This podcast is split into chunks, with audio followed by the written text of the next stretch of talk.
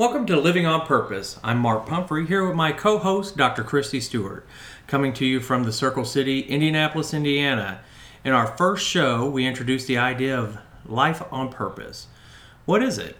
How to find it, how to attempt to live every day with it. Today, we're going to take a look at finding purpose by completing a pilgrimage, specifically the Camino de Santiago. We are joined today with our good friend Donna Richardson. A couple years ago, she and Kristie completed 390 miles of the 490 pilgrimage across Spain.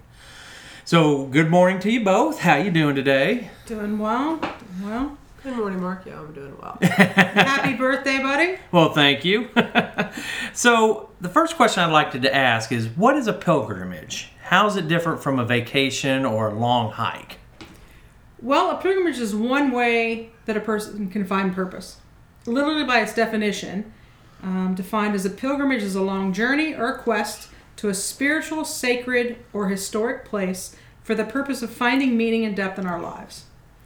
There are many spiritual pilgrimages throughout the world, but the commonality of all of them is that they attract seekers, people that are on a journey or a quest to find an answer to a life question, to soothe the grief, um, to get some direction, take a break from life, recharge their spirit. Um, any, but any individual that is undertaking a pilgrim, pilgrimage is referred to as a pilgrim. Now, pilgrims have a desire to connect with someone or something inside themselves, and uh, they need to break away from home and comfortable surroundings to go to someplace unfamiliar and to travel a sacred path and that's important to them and that they have a spiritual draw to. So again, there's many, many different pilgrimages throughout the world. And what we're going to talk about today is specifically one of the top five, which is the Camino de Santiago. Okay. But you- most pilgr- but again, most pilgrimages have a significant religious importance. Um, but more importantly than the religious theology is the spiritual connection that the individual has to that pilgrimage. So it's not a vacation or a hike or a race to the finish. It's a journey, um, type of typical spiritual quest, if you will. Okay. And do you have like a brief history of the Camino de Santiago? Well, let me share a little bit of a history um, and present it to you as a story, one of more of a folklore or mythology, not necessarily religiously or Okay. scientifically accurate, even though uh, what I'm going to count to, most believe that this to be true, but there are some disparities in it. well, first of all, it started with the crucifixion of Jesus. James, one of the disciples, um, and all the disciples after the crucifixion left and went back to their went to their homeland and James's homeland is the current province of Galicia. And he left with the Marys, which, um, if they did or did not go with him, is a huge debate. That's one of the historic things. But for the purpose of our history, we're going to say the Marys went with him. Okay. They traveled to France and made their way across Spain on the path that's currently referred to as the Camino Francés. It's the most popular and most traveled of the many paths to Santiago. And from France to the Cathedral in Santiago is 490.3 miles. And believe me, that 0.3 miles matters when you're walking for 34 days. Now, James lived and evangelized there until 42 AD when he returned to Jerusalem and was beheaded by Herod. Then James' disciples wanted to return him to Spain to be buried. But the queen, who was conspiring with the Romans, wanted to destroy the body rather than lay it to rest in Finisterre. And after a lot of resistance, the queen finally decided that if his disciples could kill a wild bull without being killed themselves, that she would allow them to be to bury him in Santiago. You know, not sure if that's still the current day fascination with the running the bulls in Pamplona, but nonetheless, they conquered the bull, and James was buried and laid there to rest until 813. Now, during those years between 42 AD and 813, there was a decline in the Roman Empire. The Franks, and my personal favorite, the Gauls, created much chaos in the land, and the Moors, which was the Western Islamic Empire, swiftly gained a stronghold in the area. Then in 813, a shepherd was working in his field and saw a bright light, or what he considered a star, and he was compelled to see where it wa- he was led. When he arrived at the small burial site, he inquired to a local priest as to who was buried on the site. He was then told it was the disciple of Jesus, James. Thinking that this was not a fitting end for such a disciple of Jesus, he began working with a local bishop that worked with the Pope in Rome, and they erected a small church. And today has grown to the Cathedral of Santiago, which is a quite massive, um, pretty impressive structure. The story of this grew, and by 880 AD, thousands of people began walking in the footsteps of the disciple, and the Camino de Santiago, which is interpreted the way of St. James, trek began. Now, pilgrims have been walking these same footsteps ever since. Roughly about 200,000 people make the trek each year, even though only about 10, less than 10% of them actually start in France. Hmm. Now, we could do a whole show on the 1100 years that people have been walking the trek. Some of the most notable things are the Knights of the Templars. They had many purposes, and there's been a lot of movies and and um, folklore that goes along with the Knights of the Templar. Um, but one of their primary focuses was to protect the pilgrims as they walked the Camino of Francis. Pope, Pope Clement V and his significance in the demise of the Templars, the miracles that made St. James a saint, I think there were 25 of them that happened after his death, um, helping the Christians de- defeat the Moors, and why he is today the patron saint of Spain. Charlemagne and Roland and the blowing of their horn, and of course, Hemingway and his love of Pamplona and the things that he wrote there. And there's so many other different things of the time period, but it's kind of a brief overall history of the religious significance of the pilgrimage. Well, that's pretty fascinating. What I bet you there's as many books as there's people traveling. There are, but you know, there's not a lot of movies. You know, the movie The Way with Martin Sheen is probably the most popular and the most current, um, where he actually walks the entire way as they film it. Um, there's a few books. Uh, probably one of the most popular is Shirley MacLaine. Shirley MacLaine's book and her recount of the incredible things that she experienced while she was walking the Camino in the 80s. So, well, it, building on that, so is there certain rituals or traditions that you do while you're on the uh, pilgrimage? Well, let's see. There's there's several things that are kind of ritualistic in, in our traditions. You've got your pilgrim's passport, uh, the scallop shell that you carry, carrying of stones for people, and um, of course your Compostela, which is uh, your certificate of completion. Donna, you want to talk about the pilgrim's, pilgrim's passport and what it is? Sure, yeah. The passport is basically it's a passport that you get at the beginning of your journey, and you get two stamps, at least two stamps a day, and every place you stop along the way, even like the little bars and the albergues, every place has their own unique stamp, and you get the stamps on the pages in your passport, and that signifies you actually did this journey and were in these places. Okay. So you have to go to each one of these places, or you, does You- you- everybody have a Well, stamp? That Oh, pretty much everybody has a stamp. Churches have stamps. Uh, We were surprised. When you go through an archway, it's like a significant archway. There's a little place where their stamp is, and their stamp pad and their stamp, and you can put Oh, their stamp on your passport Yeah, it's a big deal. and a donation box. Yeah, And a exactly. donation donation box. Yeah, always a donation box. Always a yeah, so there's box. yeah, there's definitely they're everywhere, and you and you're required to get two a day, which generally is going to be someplace that you eat, um, and someplace that you stay. So you get two a day, but they're you know they're all over, and it, it actually got become quite fun to Yeah, it was a challenge stamps. to see how many different stamps we could get a day, and how many out of the way stamps we could find that other Right. people probably wouldn't have. right. That's Huh. true. And so when you uh, present this at the end, then they go through it and see if. Right, yeah. To get your Compostela, you actually have to present your passport and Okay. prove that you walked the last 115 kilometers. But they, and these people know the stamps. Um, trust me, especially on the way to Finisterre. There's a separate Compostela when you go to Finisterre, and there's a separate passport.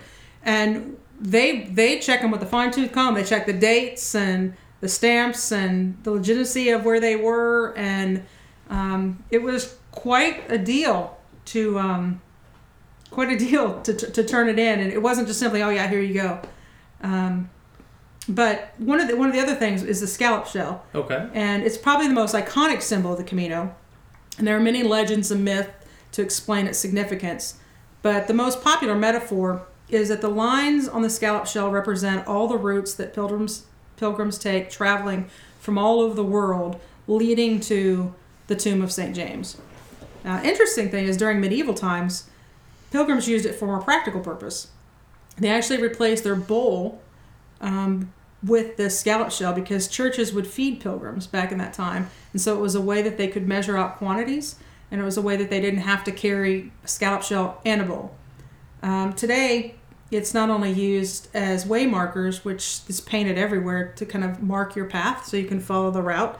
Um, it's definitely a defining symbol for a pilgrim, and you have to have one attached to your pack to get into to stay in the same as a passport to get into some of the albergues to stay, which is kind of like a hostel, sort of, and um, you you're required pretty much to have this the scallop shell and and in doing the path and then the passport um, the whole point is to get your compostela Okay. So, explain a little bit about what the Compostela is. The Compostela is a certificate that you get at the completion of at least the last 115 kilometers of the way. You go to there's a little office in Santiago and you complete your journey, you go into the office and you stand in line and you will hand over your passport to an attendant and they will go over the passport and they go over them very pretty thoroughly. Mm-hmm. And then they it's in Latin and they actually calligraphy fill in your dates and write out a completion. And there's there's such an atmosphere in the office of admiration and respect and all of the attendants there. You can tell it means something to them that these people are coming in after doing this trek. And there's a level of respect there that I just thought was really I mean if you're doing this day after day year after year it would seem like it might get to be old hat or mm-hmm. ordinary but at, at the same time it always felt like they never lost the value Really? of, So, it what, never of be, what this be- journey meant to these people who were doing it Mhm. So, it just didn't become a job. No, Right. well, and they've been passing out the Compostela since 1100. And we actually saw one in the museum that was almost identical to ours that was dated 1401, which was pretty moving. that is pretty moving. Oh, that's something else. Yeah, and then as uh, Kristie mentioned, there is a separate Compostela for making the trek from Santiago to Finisterre. But you And- get a separate passport and a You get a separate, Oh, separate you have to have a passport. separate you get a separate passport. Okay. I guess you don't have to have a separate passport. We, we opted to have a separate passport, but you could continue on, I guess, with the passport that you have. But you only have to complete the last 115 kilometers to be eligible for your Compostela. And, but of course, we started in France.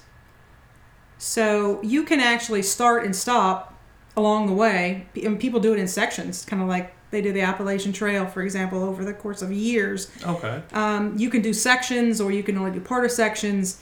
Like one of the we did not do uh, the section of the Meseta, which was pretty much from Burgos to Leon, because one well, there's a few reasons, but one of the main reasons was because they people kept telling us it's like walking across Kansas. Well, I don't even like driving across Kansas, so I was really not too interested in walking across Kansas, and we needed to make up some days, um, so we ended up not walking that section. And so you can start and stop and, and pick and choose based on your path, your what you're getting out of it and what you want to get out of it. You only are required to walk the last 115 kilometers.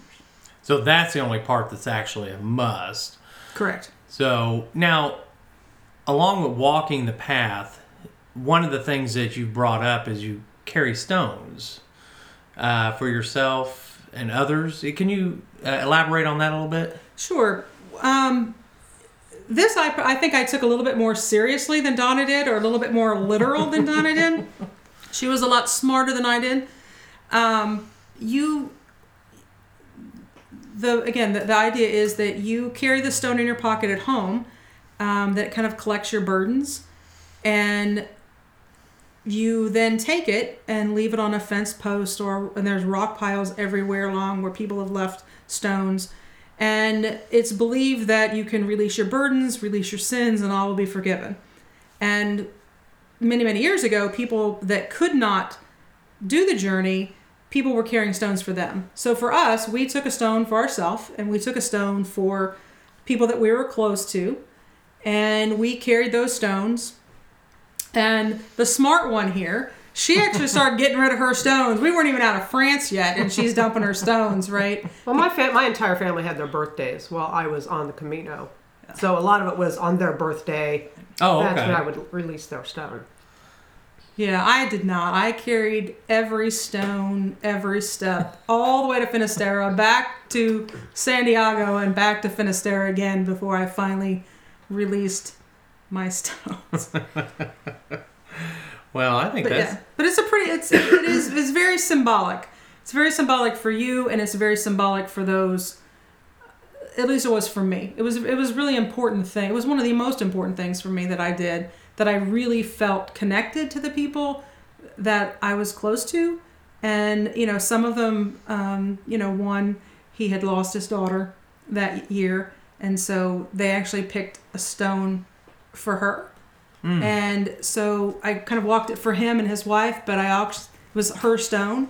So there were things that it really, really meant something to me, and uh, it was just really hard for me to let go of them, really, and to find what that perfect place uh, for them to release was. And Well, I think it'd be pretty interesting to see, and I don't know if this is the way it is, but other piles of stones or just stones laying around. It, you know, I guess you'd be connected to everybody else prior to you putting stones in. Sure. Well, that's one thing we'll post on. Uh, anybody who's listening and wants to hop over and just click on the adapter, go to our website. I'll post some pictures because we have some really good pictures of of carrying the stones and Donna placing the stone on a fence post and you know and that sort of thing. We got some pretty good pictures of that. Oh yeah. So one of the things that I'd like to know more about is what epiphanies did you guys have along the way, the beginning, middle, and end. You know, I, I think one of the things that most people think that you you have these life altering things that go on, and maybe you did, maybe you didn't. Can you talk Well, a little bit about that? especially if you read Shirley MacLaine's book, because if you read Shirley MacLaine's book and her reenactment of what happened to her along the Camino, I mean, it was it's pretty unbelievable. And so meeting that expectation uh, didn't happen. But I wouldn't say I had any epiphanies, but I, I would say that I had some powerful past life memories and feelings that I didn't understand, nor do they make sense. And it probably wasn't for a year or so after that that certain things came into order and I was able to put together a pretty good picture of what those things, um, what those things meant together. Uh, it hasn't come together, and it still doesn't make any sense to me of why I had them, but um, nonetheless, I did. But there's certainly other things that were life changing. Um, you know, I live my life from a far better sense of gratitude today than I did before that. I think while walking um, most days, one of the things that I did was I walked for a specific person. I, I put my intention on someone that meant something to me, and I focused that day on, you know, what things that they might have liked about the day, memories I had of them, things that sparked interest, um, maybe some things I needed to let go of. And I spent a lot of time on what I was grateful for with that person. And I walked every day, well, maybe not every day, because some days we had such bad weather that, you know, just simply making it through the day was as, as best we could do. But I really tried to journal about those things every night, which was kind of interesting because I got my journal out this week. And day one, I walked for you, Mark. I hadn't remembered that, but I read all through that. It was kind of fun. I know you told me about that. I thought that was great. I didn't know that. Yeah, because it was really nice to talk to people about those things when I got home and say, you know, at day one or day two or day five or day 20 or whatever, um, I walked it for you for gratitude of you being in my life and focusing on and being in a spiritual place and trying to reconnect with that because you so lose that Mm-hmm. right in our everyday life. Um, You so become it's real gonna- disconnected. so to what, that. what about you, Donna? Again, I did not really have any epiphanies, and I really wanted a Shirley MacLaine experience. And Did you feel cheated out of that? Is that what? I, I do not. What I learned was that was not my experience. I think um, the one of the deepest things that I got from the whole trip was you know, we went there, and I mean, Kristie and I have done a lot of arduous, strenuous physical activity, hmm and we were going to walk this every step of the way, and that wasn't happening for us. I mean, we both had physical issues, things happened, And for me, coming to terms with the fact that completing this journey was not the way it was in my mind of how we were going to complete this journey. Completing this journey took a different path for us, and there were buses and trains and layovers and detours. And once I got to the point where I could accept that that was okay, it was not cheating, as Bart the Belgian biker would have told us the first couple of times we met him, that this journey was our journey to complete in the way that it unfolded for us. And once I got to the point where I let things unfold, then I could really appreciate the experience and live each moment in that day. I don't do that very well. And when the day gets broken down to food and shelter and bathrooms, Right. those kind of things, when that's what your whole focus is, everything slows down and the important things come to the surface. So that's basically what I got out of the whole journey. Yeah, definitely. Life became very simple. I mean, it, it definitely overnight. You know, we leave Paris and we train to, um, Saint the- yeah, Saint Jean- and we set out on our journey, and the world changed.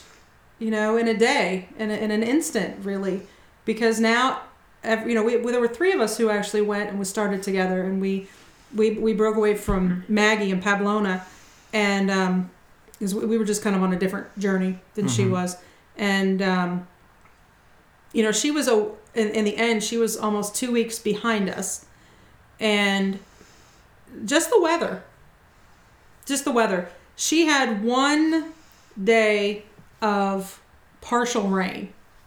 And we were two weeks, and, and she had people all the time, which was important to her. That's what she wanted. She wanted to go out and, and spend time with people and, and mingle with different people. And for us, we went day after day after day and never saw another person. We didn't see anybody in towns. We didn't see anybody anywhere. There was we got rained and we- snowed on uh, every day. we had we we had four and a half foot of snow in the Pyrenees. We had d- several days that snow was accumulating on our body. It was snowing so badly. We had um, numerous rain days, but the last nine days we had like hurricane rain, twenty four seven.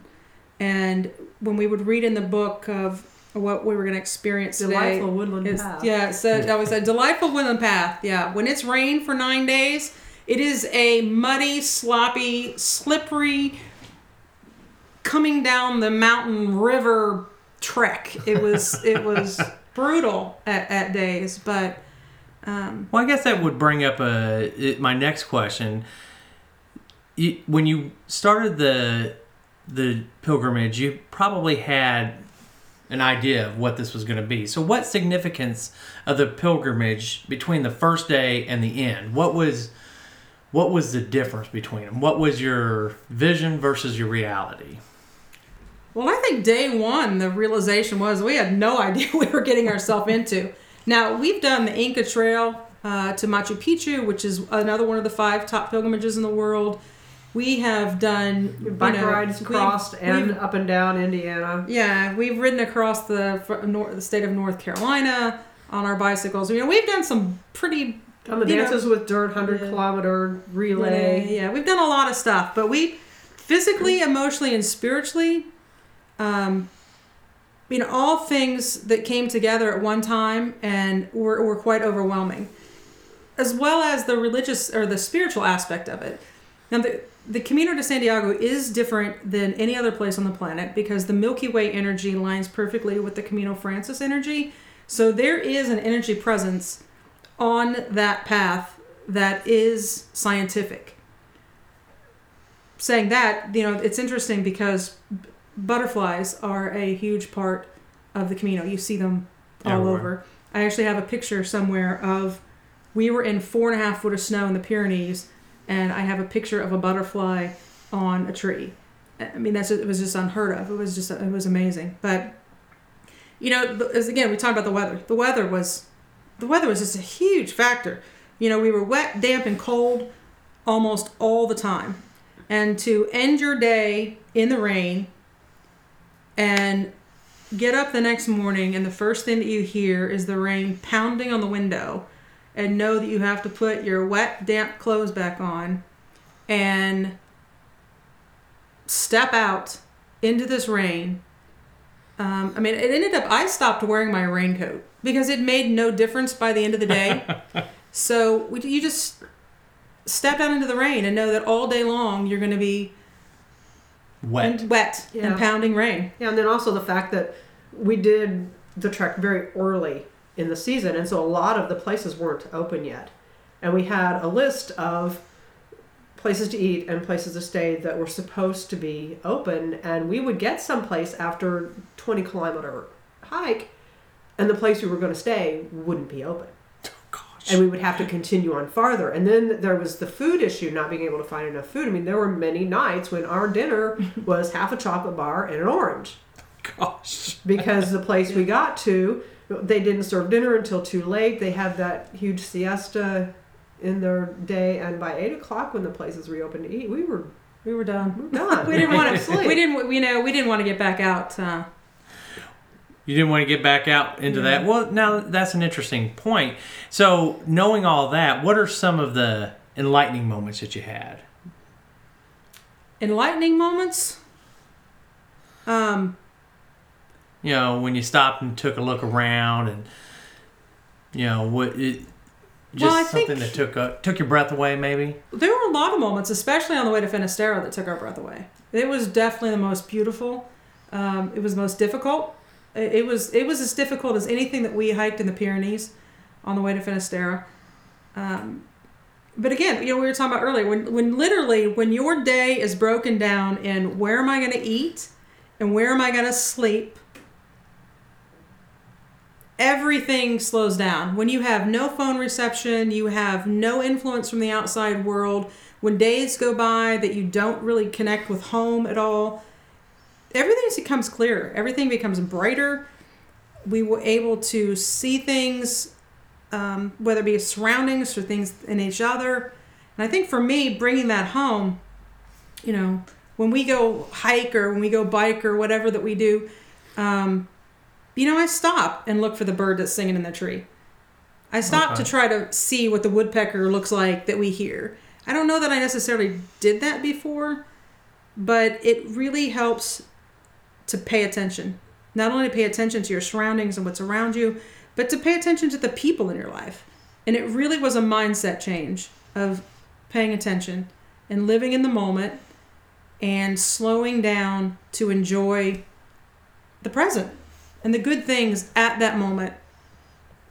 yeah, and getting rained on is not that big a deal anymore Oh, that's true. Yeah. So that's an enlightening Oh, yeah. part. Yeah, that's like true. we're gonna get rained on Yeah, oh, whatever. well, it's You know. not that bad Oh, we don't have a raincoat. Yeah, whatever. Yeah. Did you find any enlightening moments that you? Well, I think I struggled a lot with the fact that we were not going to walk all of this way. And um, a couple of things that, that helped me get an aha moment with that was um, when we left Pamplona, it was going to be a really arduous uphill. And so we opted to take a taxi up the hill, which gave us time to do a detour to a 12th century Templar chapel Hmm. that the Knights Templar built in the 12th century. And it, it was such an amazing experience. I mean, the energy there was so profound and so peaceful.